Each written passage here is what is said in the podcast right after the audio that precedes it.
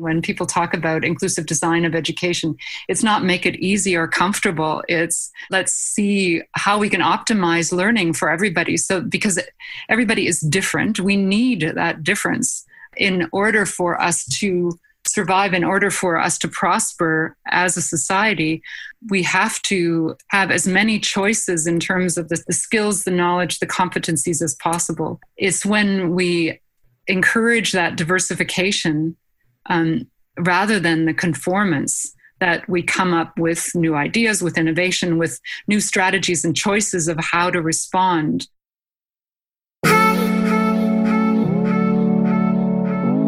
Diversity of ideas is harder than it looks.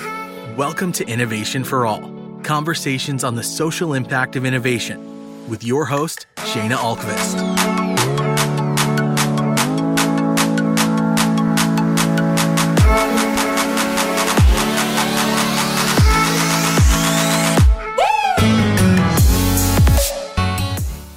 Welcome to the Innovation for All podcast, where it's my job to speak with business leaders, technologists, and designers on issues of culture, social systems, and diversity. I'm your host, Sheana Ahlqvist. In this episode, I spoke with Jutta Treviranus, founder and director of the Inclusive Design Research Center at OCAD University in Toronto. The IRDC is the nexus of an open global community whose vision is to proactively ensure that emerging technical systems and socio technical practices are inclusive of the full range of human diversity. Uh, Jutta's also founded a pioneering graduate program in inclusive design. I was really excited about this conversation with Jutta because of her ability to question fundamental assumptions about the world. We talk about everything, including is technology making disparities worse? What is a data broker? And you probably shouldn't trust them. We also touch on her views on the future of education and why she teaches the coolest course in the world called Unlearning and Questioning. With that, I hope you enjoy. Jutta, thank you so much for joining us on the podcast. Oh, thank you for inviting me. I'm excited about our potential conversation. As am I. So, I know we have a lot to cover today, and I would love to jump in right away with. So, as a product designer or someone developing a machine learning model, we tend to design for the 80%, the majority. Can you talk a little bit about why you think that might be misguided and why we do it in the first place? Yeah, so the 80-20 principle came about. It's it's also called the Pareto principle.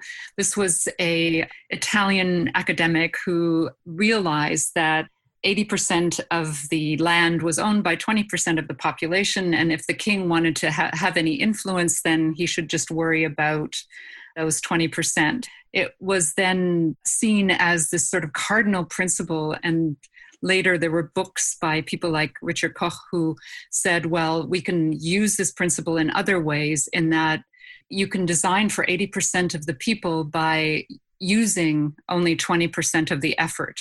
So forget about the 20%, worry about the 80%. That's where you'll get your quick wins. And that's where you will have the greatest return on your investment. Right. And that makes, you know, that makes a lot of sense. What about that are we missing? So I think we need to turn it on its head, actually. And you, you, might think, well, isn't this rational? Isn't this a good argument? Aren't we trying to co- save costs? Isn't isn't that a good investment? Aren't these in line with many of our business strategies?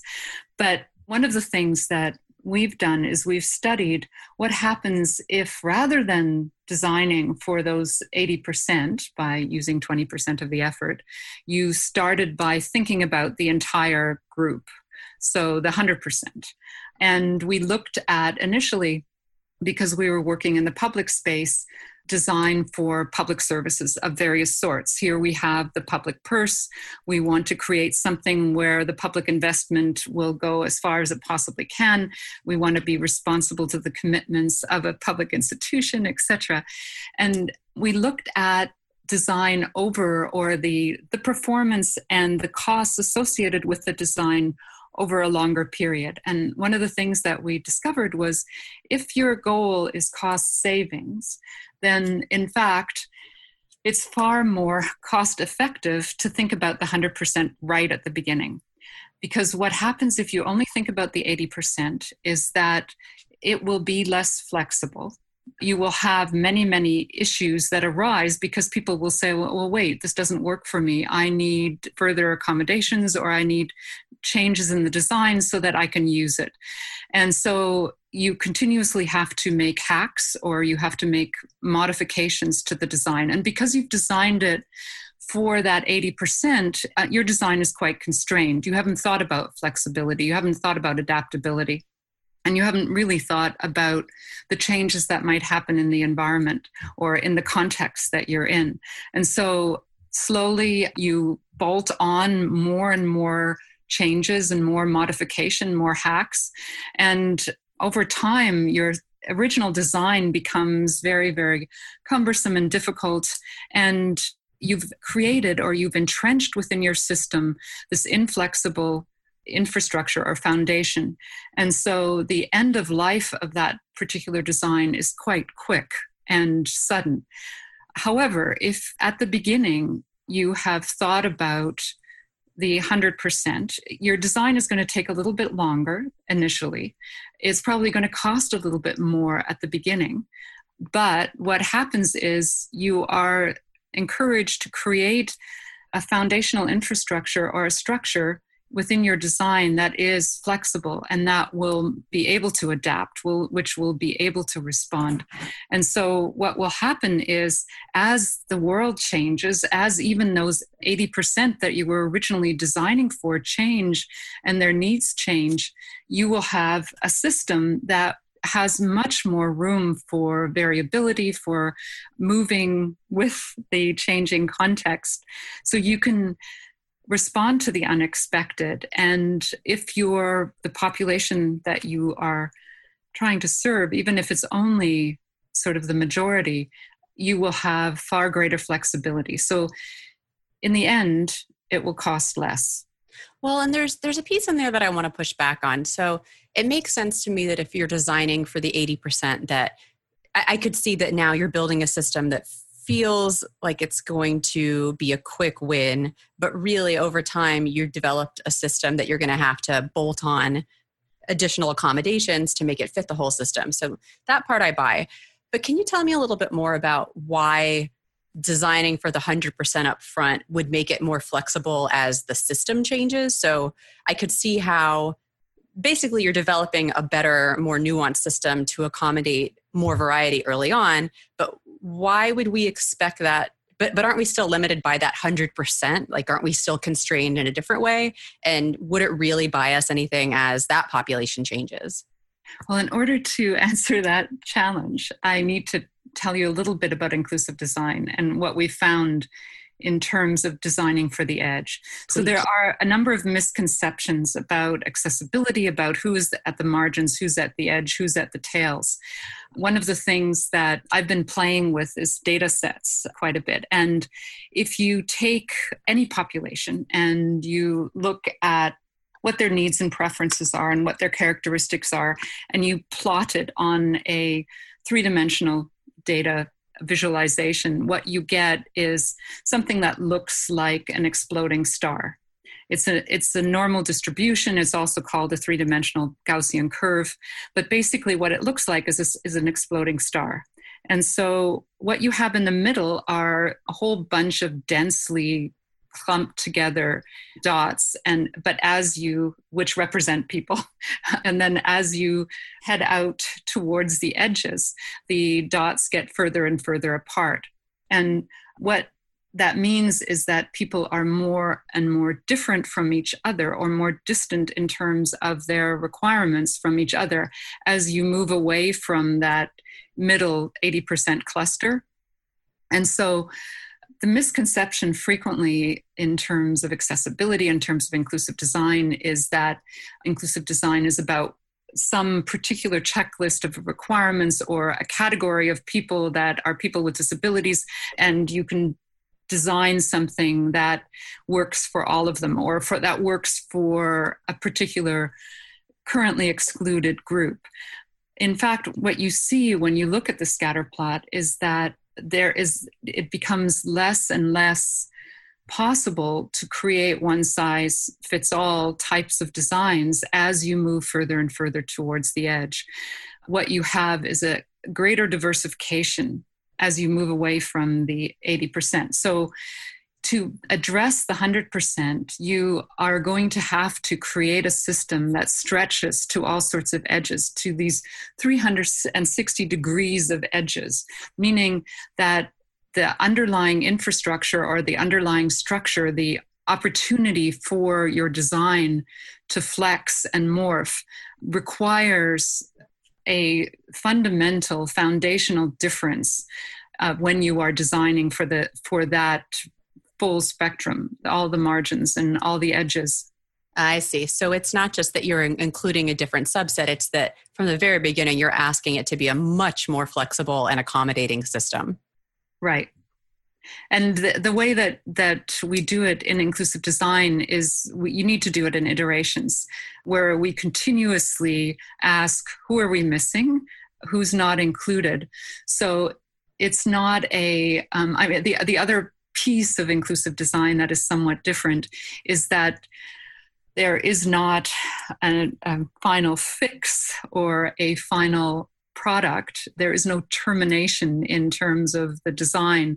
What you need to build into the design is a process that allows you to continuously update and to continuously ask who's not accommodated, what do we need to do to include people who are currently not part of the decision making process or who are not served by this particular design. So, as you say that, it sounds like nobody's doing that. and so, with that, I wonder um, what's your perspective on is technology making disparities worse? We call it a, a double edged sword. There are so many amazing opportunities to do things more inclusively with technology because technology can become a, a, fairly powerful tool for translation. So it can it can build bridges it can network. There are ways in which technology can translate things from one modality to another, allow control of things by specific actions that you have into the, the required actions of a particular tool or resource or service. Technologies also can, in terms of the network capabilities, reduce fragmentation, connect you with people who have something in common with you, especially if you live in an area where you are the only person with a particular uh, requirement. But the way that we have ported old practices and understanding of design and business and research and evidence, etc., into the technical systems that we currently have has resulted in growing disparity so yes i think not technology inherently and and um, i use a, different definition of technology. Um, I, I like to use ursula franklin's definition of technology which is technology is the way we do things. Technology is is anything that we use to accomplish something.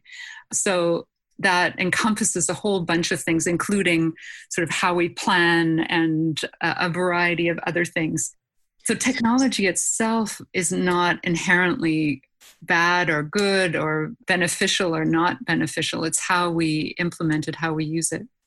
Well, and so I know at this point we've been talking about this in sort of an abstract way, you know, the 80% and the 20%, but I'm hoping you can share a story of machine learning models and autonomous vehicles and some of the, the real world consequences for ignoring the 20%. Okay, yeah. So I've been working in this field for so long for well, since 79, since the first personal computer came out.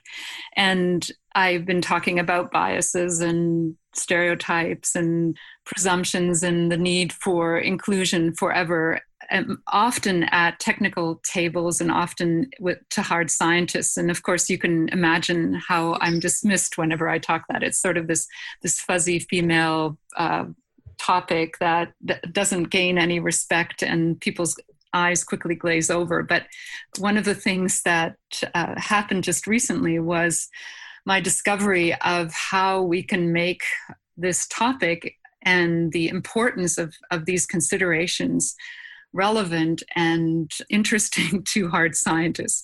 So uh, that's just a, a quick sort of preamble to this story.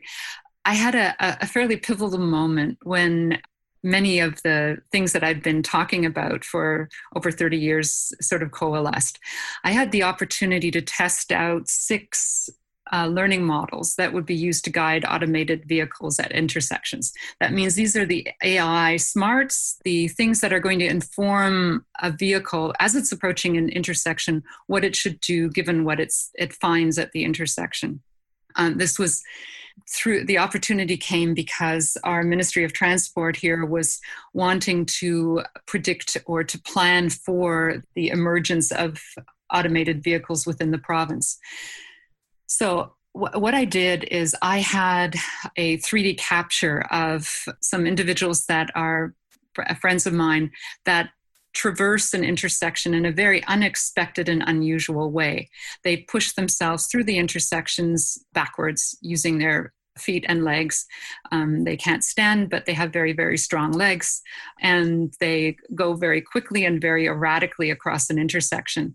And it's so unpredictable and unexpected that often what happens is if they're doing it and there's someone, another pedestrian in the intersection, quite frequently that pedestrian will try to grab them. They'll think they're out of control and they'll try to push them back onto the intersection so it's unpredictable and unexpected for people. And I, I, was wondering what would happen to these ai systems. What would they do if they encountered someone like this at an intersection?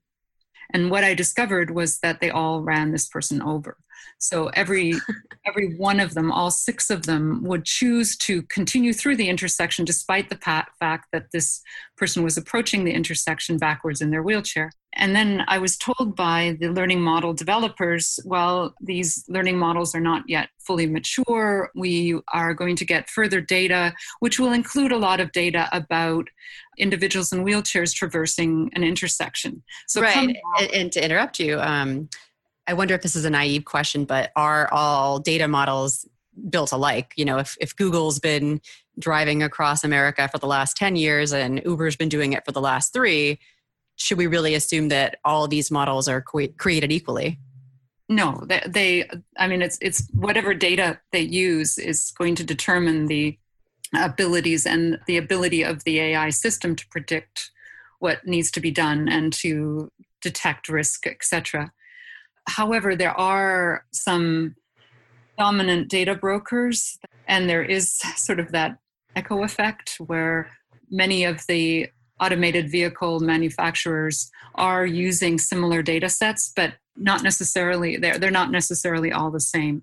But in this case, all of the ones that I was able to play with or work with or try out were doing the same thing. And of course, they were claiming, well, they each claimed that they were going to get further data. Uh, when I came back with the learning model after they had trained it with a larger data set, which included individuals with um, who were uh, traversing intersections using a wheelchair. Actually, what, what happened was they all ran them over, my friend over with greater confidence. that when they got smarter, when they used more data, when they had more data, they were thinking that they they were more confident that a wheelchair should move forward, um, and that the the decision that they were making to continue through the intersection, despite this the particular individual approaching the intersection, that they were they were. Uh, the true way to, or the best decision, uh, the best prediction was to continue through the intersection. That's interesting. So it's almost like you could imagine them buying uh, first of all, I'd love for you to explain a little bit more about what a data broker is and does, but it almost sounds like they're getting the 80% of wheelchair, you know, uh, locomotion paths and ignoring the tails of, of that data set or something. Right, and that's a, um, a great observation. It actually, it, it's more than even the 80-20, but it, it's possibly how the 80-20 has infected not just business practices, and design practices, but how it's affected our thoughts about data, about truth, about evidence, about research, and quantitative statistics. Because the 80 20 rule came from this Pareto principle. But at about the same time when we first had big data, when there was first the first big data movement, which was the demographics of the 1880s. There, uh, what emerged was Quetelet's idea of the average person and this notion of average, which led to statistical significance, which led to statistics. And what we see there is that we're assuming that truth or evidence is comes from statistical power and statistical significance. It's all about probability. And so even um, i mean our the 80-20 rule says ignore the 20% in terms of design but we as researchers have said that unless you have statistical significance which only can be achieved by having a homogenous research group that is is fully controlled and is in high numbers do you arrive at truth? I mean how many times do you tune into a radio station and you hear that we the typical female whatever or the average man etc we accept something as true and evident and we we think of it as only accepted knowledge if we have uh, this this large homogenous number that is making it so uh, so it well and I, i'd love to just unpack that. So can you say a little bit more about why from a statistics perspective for people who aren't familiar with stats why that homogeneity is important in the models Okay, so and it all gets to data. Um, so the the AI example and research, quantitative research, are all about data. If we want to make it, so let, us go back to sort of a, a very, very oversimplified version of what happens in quantitative research. If we want to prove or disprove a hypothesis or prove that the null hypothesis is not true, um, meaning, I mean, a hypothesis is a statement, you know, uh, women are better off drinking one glass of wine a day than not drinking any red wine. I, am just taking. um, what what we need to prove is uh, that the null hypothesis is not the case. That it isn't the case that there is no difference when you drink uh, one glass of wine a day. In order to actually prove that hypothesis, uh, we need to show that there are no other conditions that are affecting it. So it may be that women are better off not because of the one glass of wine, but because they get more sleep or I mean a whole bunch of, of other things. So what you need to do is you need to isolate the conditions, meaning that you need to remove everything and anything that might have the same effect as your one glass of wine. And I have a really interesting follow up question for you, actually. That's like if we're really going to get out there in the weeds of of like questioning fundamental assumptions. Not to cut you off, but I'm recently exploring this concept of um, rejecting the scientific method. Right. Mm-hmm. Um, so I'm wondering if you have any thoughts about this, because what you're describing is such a fundamental assumption for the way things should be in research and science. But I know this is something you and I agree on. We should always ask, like, why is it that way, and is there a better way? So I'm just curious if you have any thoughts on whether the scientific method is needs updating or is incomplete. Oh, or... are you, yes, most definitely needs updating, and I, I think that the sort of ripple effect of how we valorized and made sacred the scientific method has such destructive force that ripples through everything. So it's not just the fact that you need a you're you have to have a homogenous group, but then the notion of representation, which of course is also why we need a homogenous group in order to make an assertion about the population as a whole or the population that that we're making the the declaration about we need to get a representative sample. But of course it's impossible to get a representative sample of any size or number when you get out towards the margins or the edge.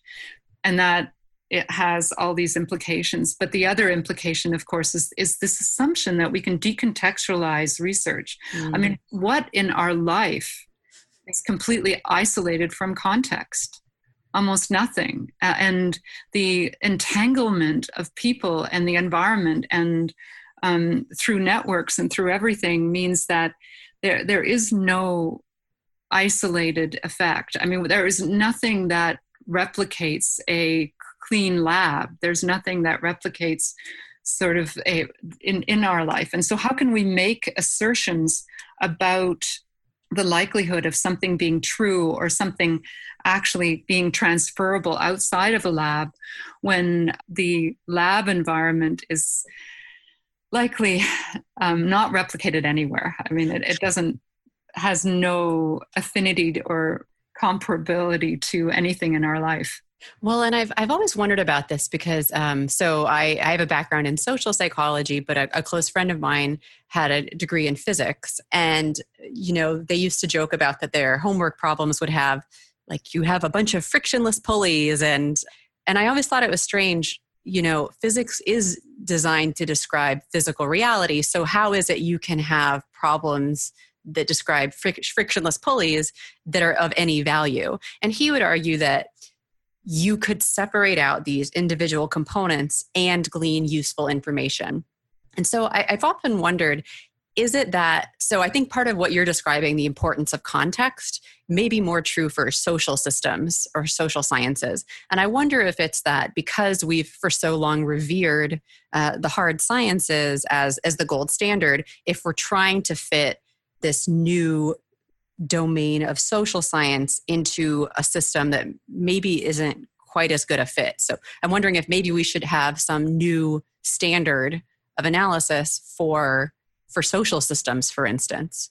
Yeah. So physics and found. I, mean, a lot of the even the Quetelet and Pareto, the, the two scientists that I was whose ideas I, I want to fight against, they came up with these particular insights based upon that they wanted to become the new Newton, right? They wanted to mm-hmm. impose or transfer the types of fundamental foundational principles to people. And of course, what we're talking about when we're talking about people is is this highly highly complex highly entangled and individual i mean even if we're only talking about a single individual and the notion of the average man was an attempt to get rid of the diversity or the, the differences among people and uh, create th- this ideal that expressed the essence of man or and of course in the process got rid of all of our differentiation and variability. The idea that there is an average man of course is, is hugely suspect and destructive. The idea that there is even a instance of an average us like each each individual is so variable. We act very differently from context to context from goal to goal different times in our life. We're hugely affected by context and by the social structures that we're in. To say that a society a group a population actually can be distilled down into those principles is is also very very suspect but uh, the the other thing that I think is at issue here is that it creates this ideal of a, a hierarchy, a ranking that there is an ideal person and that we all need to conform to that ideal and that we all need to compete to become that ideal. And that ideal is in some way a homogenous notion of what people should be. When we think about biodiversity it is hugely destructive because what we know about biodiversity is the way for a species to survive a way for anything to survive is through diversification. And so what we're pressing towards is homogenization conformity uh, a single sort of ideal that uh, cannot survive and cannot adapt adequately. So it, it has these ripples that go through all sorts of uh, different areas. Even in economics, we know about diversification. And yet, what we've ended up there uh, with is uh, a polarization, which gets onto oh, another t- topic, but um, I'll, yeah, go ahead. You, you, you were going to ask something different. I, no, I can I, go into these tangents. I mean, I, I think you probably sense that my thinking about this has reached into all of the different parts of the academy and and our notions of society and philosophy and economics and business, um, etc. Henry Ford once said, "If I had asked people what they wanted, they would have said faster horses. Sounds like Ford hired a bad user researcher. PhD Insights is different. They help understand the attitudes and motivations that underlie what customers claim. And this is good for business. So if your company isn't adding attitudinal feedback to their data pipeline, they're missing half the story. Learn how PhD Insights can help your company with pricing, product strategy, and positioning by visiting phdinsights.com. That's phd insights.com. No, I think that's wonderful. Well, and I was going to ask because I, I, do want to move on to the future of education. Uh, but I have one last question on the way we think about data and machine learning. So, if if someone in the audience who's listening is a machine learning developer, then they're they're listening to you today and they're thinking, you know, that's a really valid point. What resources could you suggest, or, or what could they do differently to take this to heart? Right. Yeah. So uh, this is I'm still playing with this, and I think it's quite a quandary because data, of course, is usually a normal distribution and you always have in a normal distribution you always have a gaussian curve. Even if you decided that i was you were going to pay attention to the tails and that you were going to not clean out the outliers and that's what data brokers do they generally emphasize the dominant patterns so that you can get to inference more quickly and that you can make uh, useful decisions much more quickly which is similar to the Pareto rule. I mean, if, if you design for the middle, you have quick wins, you don't spend as much money up front, and you quickly have a product that will work for a group of people. So the, the data brokers are using that same Pareto rule. They're they're saying here i have a wonderful data set. We've cleaned out anything that's anomalous. We've emphasized and made it possible to see the dominant patterns and you're going to come up with a decision that that works for the majority quite quickly. If you fight against that and you use the full data set you include all the outliers you include all the anomalous pieces um, even if if you do that what will happen is those anomalies are going to be overpowered by the what we call the norm or the average or the mean, um, and your algorithms will still revert to the mean. So you're still going to design for the average or the typical because that's the way our systems, our data systems, and, and our data analytics is uh, designed. So I started to play with uh, this normal distribution, and then and most people will be familiar with uh, the bell curve in, in education, where if anybody's been a teacher and had to mark people the the idea is that you're supposed to rank them on a bell curve and there should be a, a, normal distribution. And if you don't do it then your principal comes to you and says hey you gave too many high marks. It has to be a normal distribution uh, which we, we can talk about after. i knew it. Now um, but uh, if you think about the bell curve it's sort of like that starburst that i was talking about. It's a gaussian curve. A bell curve is basically a 2d a two dimensional um, view of the normal distribution. And so I've been playing with that Gaussian curve. And believe it or not, it has to do with democracy as well and voting, which, um, but I won't go down that tangent. I can already tell that I'm going to want to have you back on the podcast for, for more topics. so, what I've been doing, I, I started out by thinking about okay, how do we train a system so that it's going to be flexible enough that it, it, it reaches those edges, um, that it will recognize my friend who's going backwards in, in the intersection. And so the first experiment I did is I did what we called apple coring the data. That means I took the middle out. I decided, okay, I'm going to train a system without the middle, without that dense middle of points. So it's going to have to be much more flexible and it's going to have to it's going to learn more slowly because it won't have that dominant pattern. But in order to learn anything, it's going to have to reach into the data that's at the tails. And in fact, what I found was that, that it the model that we created did was able to transfer better so meaning transferring meaning that if the learning model was trained on one thing and we gave it uh, a decision that was some slightly different or in a different domain it was able to learn to make a a decision in that new domain more quickly than if it had uh, trained on the full Gaussian curve. The That's, I was going to say that benefit sounds so compelling that it makes me it, it makes me feel like the trade-off. So essentially, in terms of the cost versus benefits of moving to this this strategy, is your I mean, what is what is the cost then? Is it just so it you have longer. to have that additional forethought, or is it? Well, it takes longer. So it'll take long. It doesn't reach a, a, reasonable inference very quickly. So, say it was a pattern recognition system, like a voice recognition system, it will not as, go as quickly to recognizing the average voice but once it does start recognizing voices, it will recognize a, a broader range of voices. And well, can, and what what do those time scales look like? Just so I have a sense, is it is it oh, eight months instead of one day, or is it? It's variable. Um, it depends on what data set and what dis- what inferences or decisions you're asking it to make.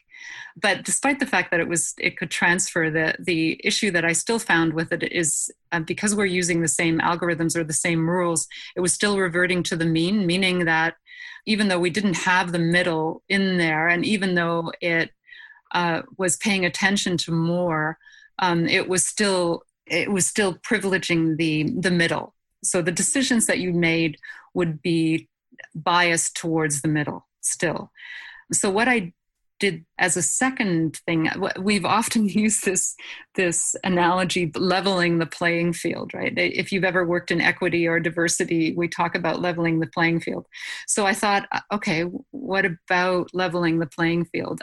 And one of the, the next very very preliminary experiments I did was what my students dubbed the lawnmower of justice. Um, basically, what we did is so a Gaussian curve is like this hill, right? I mean, it, and what we did is we just chopped it off. We chopped off the top of the hill, meaning that any time that there were repeats of a particular data point, we wouldn't allow more than a certain number of data points, mm. so repeats. So if there were 260 people that all had the same data point, we would only allow four, right? Mm. And what, what that did was it basically allowed for the individuals that were in the minority, that were the small numbers, to still be noticed. And that's the strategy that that we're experimenting with and it's it's working out quite well. The one thing is when we tried it with an automated vehicle um, model it didn't run over my friend anymore. Yes. Yeah exactly.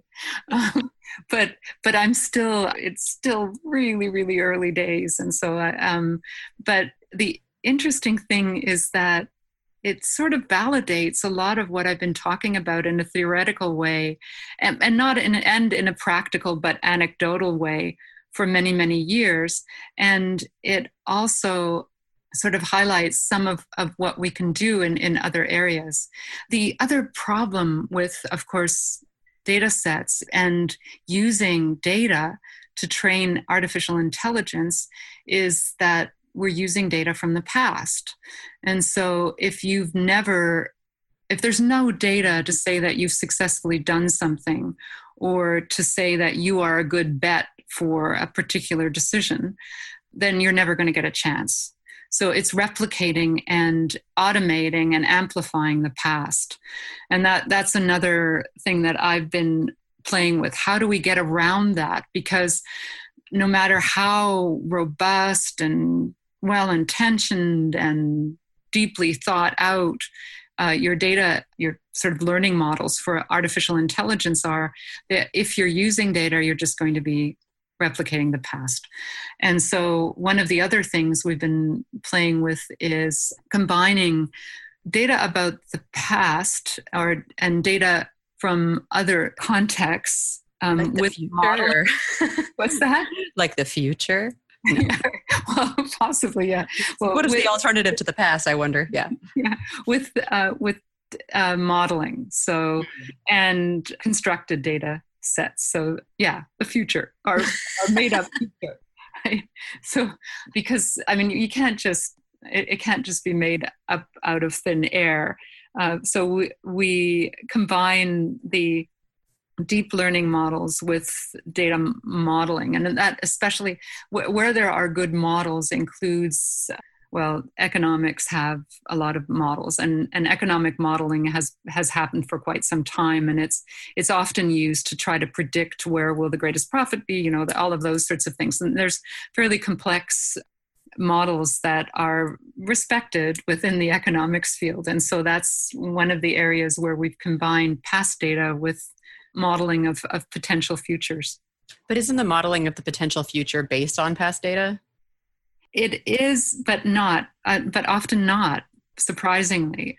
So it is also frequently based upon okay, what happens? Uh, so, for example, we did a I was able to play with this a little bit in a experiment that we did or a study that we did here in Ontario uh, where it was uh, we called it releasing constraints and it was with the Martin Prosperity Institute. And the imaginary that we had was what would happen if we made all, jo- like, if, if we had a completely accessible Ontario and people with disabilities were not going to have any barriers to participation.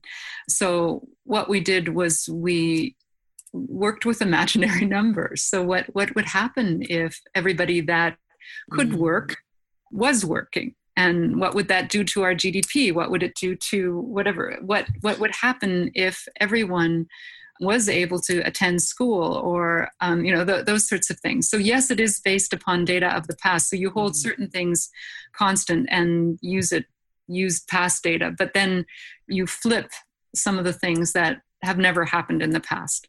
And another example that, that is kind of fun that I'm working on, and I'm not sure when that will come to fruition or anybody will be able to see it. But we've been working with a community imaginary. We have these Jane Jacobs days here. Um, I don't know if you've.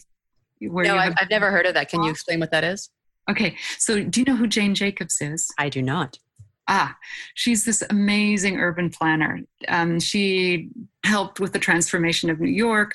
She then moved to Toronto and she created many of the more progressive views of communities. She wrote quite a few books. She died, unfortunately, an, a number of years ago and, and was quite pessimistic about the direction that cities were going. But uh, celebrated globally with Jane Jacob Walks every year. And Jane Jacob Walks are opportunities for the whole community to get together and to reflect upon their community and to explore the community and find out what are the challenges and what are the opportunities within a community and to galvanize a community to address some of those issues. So, what we wanted to do was to have uh, or I, I, was working together with a group that was very, very interested in augmented reality. And I said, okay, if you want to play with augmented reality, let's use augmented reality as a, a sort of productive tool, not just as a, as a gaming tool. So I proposed we do a D- Jane Jacobs walk where we used augmented reality tools to walk through our community and imagine what would have happened if we had made different design decisions. Mm. What would happen if we had intergenerational housing rather than seniors ghettos here? What would hmm. happen if we offered housing for if we had a better program for individuals who are homeless? What would happen if we had these poverty reduction systems? What would happen if we had more playground more green spaces etc or or fairly minor decisions like what would happen if there were better garbage collection systems or um, and then using models of other communities that have actually implemented that see walk through your community and see how your community might be transformed so we're, we're, that's one of the ways in which we're playing with this idea of combining past and future data to help us plan and see and make decisions in in a sort of informed way. But it, it of course breaks every rule of traditional evidence-based research right?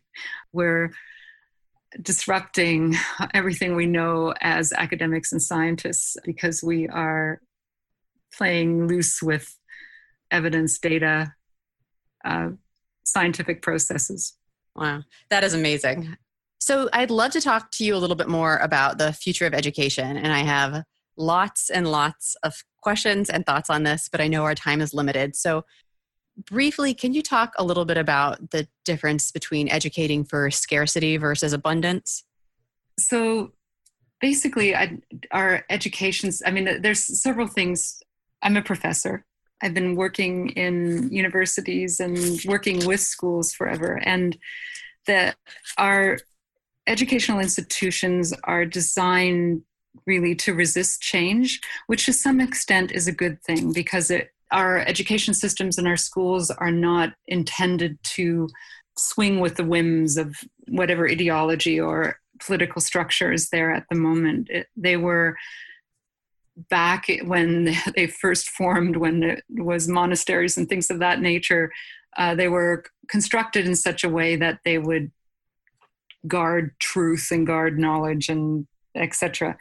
But they're hopelessly outdated at the moment. Um, they, our current education systems are largely built for the industrial age when what we needed to create were replaceable workers are and that built upon sort of the religious institutions that frequently ran our educational institutions or created them and, and hosted them because they were wanting a conformant student. And so the systems are designed to produce a student that conforms to a particular educational standard and the idea is that not everyone can achieve the pinnacle of education. It's intended to weed out the less worthy, the less capable, and to move forward the more capable and the more deserving. And all of those things are no longer the case. They are based upon a culture of scarcity when everything to some extent was was scarce. Knowledge was scarce. Only experts held it. I mean back when of course before the printing press uh, the the capturing of knowledge the storage of knowledge was quite scarce and you needed people to memorize these things. Uh, the printing press made it less scarce but even there it, it didn't sort of encompass everyone. The people that had the time and the leisure and the funds to be able to become experts were scarce, etc. What we have now is we have an, an age of abundance. That um, I mean, knowledge is free for the taking. In fact, we're overwhelmed with information. The individuals that can develop expertise, almost anyone can develop the expertise. But more importantly than all of that is that in order to survive we're we're in a knowledge economy. I mean we're beyond a knowledge eco- economy. The in order for anyone to prosper or to uh, be able to participate fully in our society you have to be literate. You have to be able to continuously learn throughout your life we have a conception of education. I mean, it, in academia and especially in post secondary education, we talk about a terminal degree, and that language mm. um, makes a lot of sense given sort of how we view education. Education is this pinnacle that you reach, and then once you've achieved it, you can stop learning. You, you've sort of been certified as uh, now you are a member of a, a, an elite group. We progress kids through these uh, age linked stages uh, built one upon the other, assuming that there's only one way to uh, achieve this pinnacle, etc. all, all of these things are completely and utterly outdated. But for very, very good reasons, uh, the, our educational institutions are uh, change resistant. So, what would education, if, if we were able to, say, start from scratch and create an education system that would work for today's reality and the reality that our kids are going to face in the future, it, it would look very, very different. There are many things that uh, are we would call into question. That one of the things is our um, emphasis of on competition on sort of a, a, a ranking of every learner on the same scale. I mean, the, the whole notion of grading and marks and the bell curve that we were talking about before is, is so misleading because it implies that um, we are lining up all of our students in some sort of hierarchical fashion where there's a best and a worst when in fact what we need is we need a diversification of skills and competencies it encourages competition and fairly predatory and destructive competition when in fact what we need is we need to produce individuals that can work as a team where they both understand what it is that they are good at and how they can orchestrate that or collectively contribute that to a team effort so it almost sounds like you're saying, so at first it sounds a little bit like hippie nonsense, right? Of, of we shouldn't yeah. be, not to say it that way, but, yeah. um, you know, we shouldn't be comparing our kids to one another. But it sounds like what you're saying is it's not that, it's that we need to almost be thinking about skills in a, in a broader way and that you could be, you know, capable of, of something that we're not really measuring and that that might be very valuable. Exactly yeah it's not you know be nice to everybody and and pat everybody on the back even when they're not don't challenge anybody or or those sorts of notions. Um, give everybody a break. Um, they optimal thing is to challenge everybody as much as uh, like to, to produce challenges within education that are are within your capability but just at the edge of your capability. And I, I, think that that actually is is often a misconception when people talk about inclusive design of education. It's not make it easy or comfortable. It's let's see how we can optimize learning for everybody. So because everybody is different we need that difference in order for us to survive, in order for us to prosper as a society, we have to have as many choices in terms of the, the skills, the knowledge, the competencies as possible. It's when we encourage that diversification rather than the conformance that we come up with new ideas, with innovation, with new strategies and choices of how to respond given the the sort of complex, chaotic situation that we we're coming upon. We need critical thinkers, and that's not what we're encouraging when we do the type of education that leads to conformance and that leads to what we've called educational standards and that we've valorized as sort of the benchmark of, of where students should go. The idea that everybody needs to have the exactly the same set of competencies or skills is really problematic and that we should all compete for those particular competencies and skills that leads leaves us as a human society in a very vulnerable position. Whatever threat whatever demand or challenge comes upon us we're not going to have very many choices for how to address them or how to deal with them. Uh, we rather than collaborating or as a, a, team and being able to responsively sort of knit together our parts into a greater whole we're we're probably going to respond competitively. Um, so I, I mean even in the most non-hippie scenario that we can come up the most dystopian scenario that we can come up with it is so much more valuable and uh, in fact an imperative that we rethink our education system and how we're preparing the next generation. Well, with that, I'd love for you to share a little bit about your unlearning and questioning course. Yes, so I, I started a, a, graduate program in inclusive design, and uh, what the first course that I recruit people to is called unlearning and questioning which of course you might think oh my goodness what, i thought education was about learning not unlearning but what i found is that there it's like those protein receptors if it's the receptor is blocked with a particular idea or notion or understanding or assumption then you're not open to new ones. So that what i found is that the first thing i need to do is to engage in unlearning. I structure the course very differently as well. Rather than having a class of the best and the brightest in some particular criteria, I try to uh, recruit a, a, class that is as radically diverse as possible in all sorts of facets. So, age, uh, academic background, life experiences, and especially people that have had to deal with in their past some challenging experiences or barriers because I find that they bring a perspective that is not experienced by the majority and they have a resourcefulness and an understanding of the processes that you need to go through for inclusive design.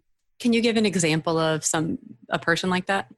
So it, it, varies with you know someone who has gone through a, a refugee experience and had to get used to a, a, completely new environment has dealt with discrimination or someone that has dealt with poverty and has had to make do with the a lack of resources or someone that that learns differently that has perhaps um, a sensory disability etc it makes you much more flexible and responsive um, if you've addressed those challenges. And those are really valuable insights if we're working as a team. And if the, the other thing that I do within the Unlearning and Questioning course is rather than having sort of disposable assignments those exercises that you that every student does and that they never look at again and the professor uh, marks and then they end up in the, the trash bin or the recycling bin.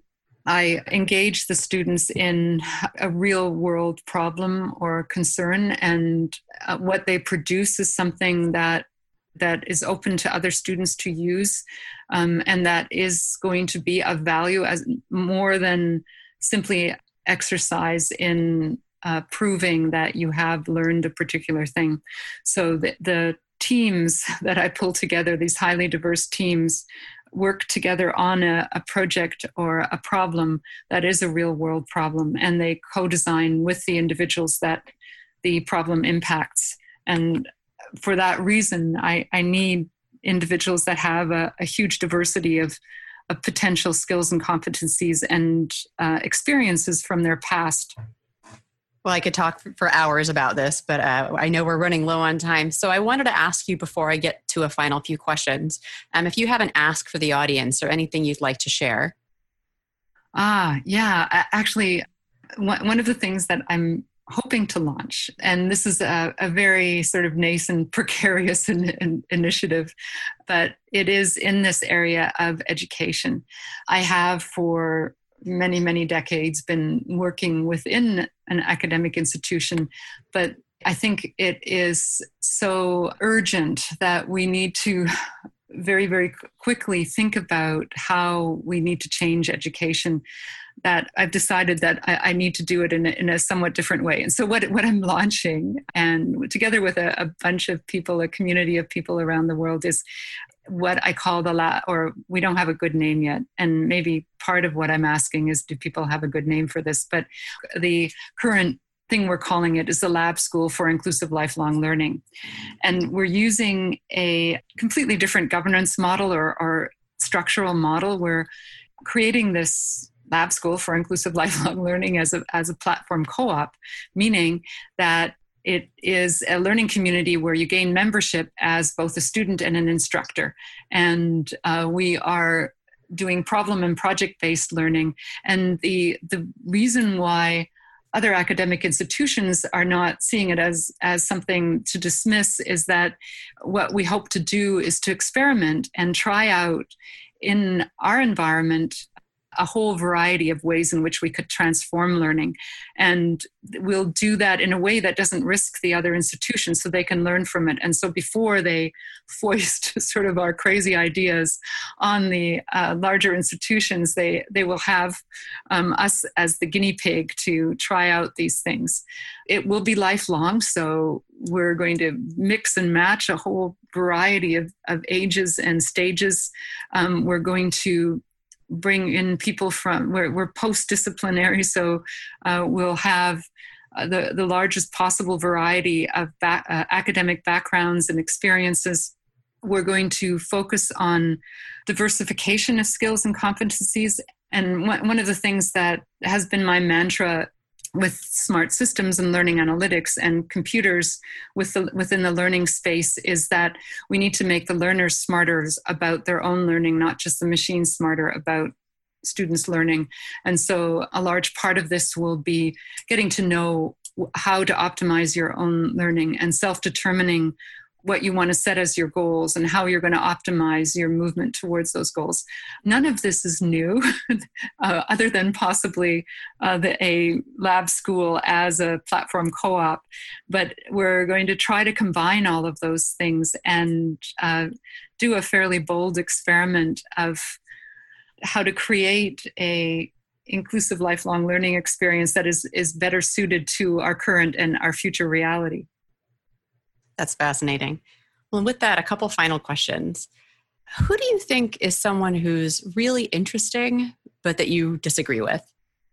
person I picked is Steven Pinker. So Steven Pinker's written a whole bunch of books where he's claiming that uh, the world is getting better. It's not getting worse. That violence is down. That pollution is decreasing. That poverty is decreasing, that we shouldn't be so alarmist, we shouldn't worry about these things because, in fact, the, his contention is that the world is getting better and better. But the, I, I don't necessarily disagree with him. But what I disagree with is what he's using as the measure of better. And, and that gets to my 80 20, it gets to the AI stuff, because what he's using as a measure is is the world getting better for the majority. And I think that's a deceptive measure because what that means, I mean, if we carry that on, uh, if all we're concerned about is the world, is our world, is our society, is how we design where we live and what we do, the measure of, of whether we're doing well is for the majority, then we're really in trouble. I think the alternative measure is how well are the most vulnerable among us doing. If we use Steve Pinker's measure, then what will happen is, um, as I mentioned, we'll fail to stretch, innovate, and adapt as a society. And we're going to create a, a fairly a huge divide between the majority and the people who are at the margins. And we're going to make it harder and harder for individuals who are at the margins to gain the prosperity or to to cross that widening chasm of the divide. If our society becomes more fit, what, what that fitness means, and, and he, he frequently talks about fitness, but I think what fitness is, is fitness means the ability to evolve, the ability to innovate, the ability to deal with the unexpected, the ability to deal with chaos and change that happens. And all of those don't come about when all we're looking at is the majority. It comes about when we are looking at the edge and we're looking at the individuals that are currently at the margins and that that are not doing well in our society. If we use the measure of the majority, then we're going to become more of a comfortable, com- conventional, complacent sort of monoculture. And we're going to have to create defenses to ignore the individuals that are uh, not doing well. And uh, this gets into sort of my my worries about democracy as well, because if majority rules, the example that I frequently use is if um, the majority is concerned with uh, the pot getting the potholes fixed in front of their driveway as quickly as possible, and the minority is concerned with how the services that they need they need have their children survive. Um, if we use the current democratic processes, what will happen is we'll elect the individuals that promise to fix the potholes, and we won't elect the individuals or give power to the individuals that are going to ensure that the children of the minority survive. I, I think we need to relook at where we're going, and that will require a whole range of rethinking and unlearning and questioning, which is part of what I'm um, trying to advocate within our education systems. Let's let's critically examine a ton of our assumptions, all of these blind spots we've created, our framing of where we need to go and what we need to do.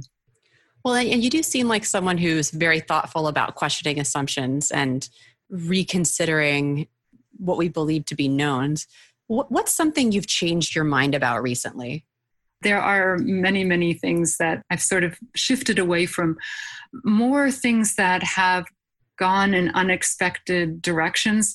And, and one of the things I talk about quite often is the Cobra effect, which is the unintended consequences of simple solutions to complex problems. And I found myself in that Cobra effect loop quite often, where I thought, uh, oh, we can come up with a cardinal set of checklists for accessibility and that will address things. Or um, we can come up with a fix or a solution to something. And I've figured out that the the really critical problems that we need to address and the challenges we need to address do not have a fix or a solution. There's there isn't a solution. It it is an ongoing process that we have to establish. And um, you you have to continuously revisit what you're doing and the approach that you're taking.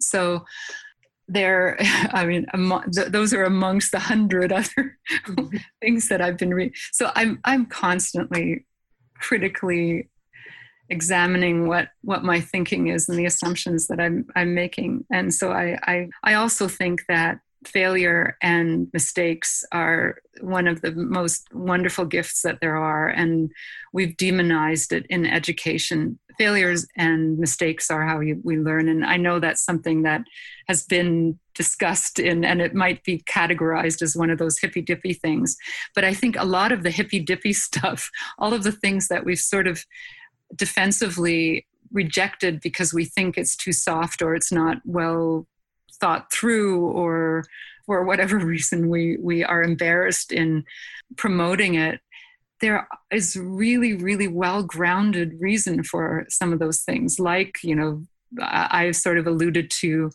Gandhi's principle that it's the that societies should be judged by the how we treat the most vulnerable. The notion of karma, I mean, it's it's actually if you think about it logically, karma does make sense because if you're designing your society in such a way that uh, it works well for individuals that are not off as well off as you are, then that society, when you get to be not so well off, or when you experience some of the same trials and and uh, problems, it's going to be designed in a way that that makes room for you. Nothing about us without us, which is sort of a disability mantra and has been poo pooed as well, it is actually quite intelligent because the best design is going to come about if you engage the people that have to use the design. And the the argument against it is that well if we ask the customer uh, about what uh, uh, the car or if we had asked um, individuals the, the car would never have been invented if we asked uh, people to reinvent the um, horseless or the, the horse driven buggy. But I, I think there's a lot of ways in which that defense against co-design or engaging the, the end users in the design can be argued. Uh, one is that you wouldn't engage the individuals that currently like the design or can use it or are well satisfied and well served by the current design. You would bring in people who can't use it and pe- or people who have great difficulty using it, and they will come up with um, interesting and innovative alternatives. Uh, I've not answered your question. no, I think I think that's that's perfectly yeah. That, that's exactly what I was getting at. Great. Okay. Well, so Jutta Treviranus, thank you so much for joining us on the podcast. Oh, thank you, and I've really enjoyed the conversation. We hope to have you back again sometime. Yeah, great.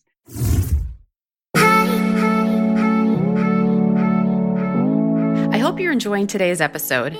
If you are, you can help us out by visiting Innovation for All on iTunes and leaving us a review. See you soon.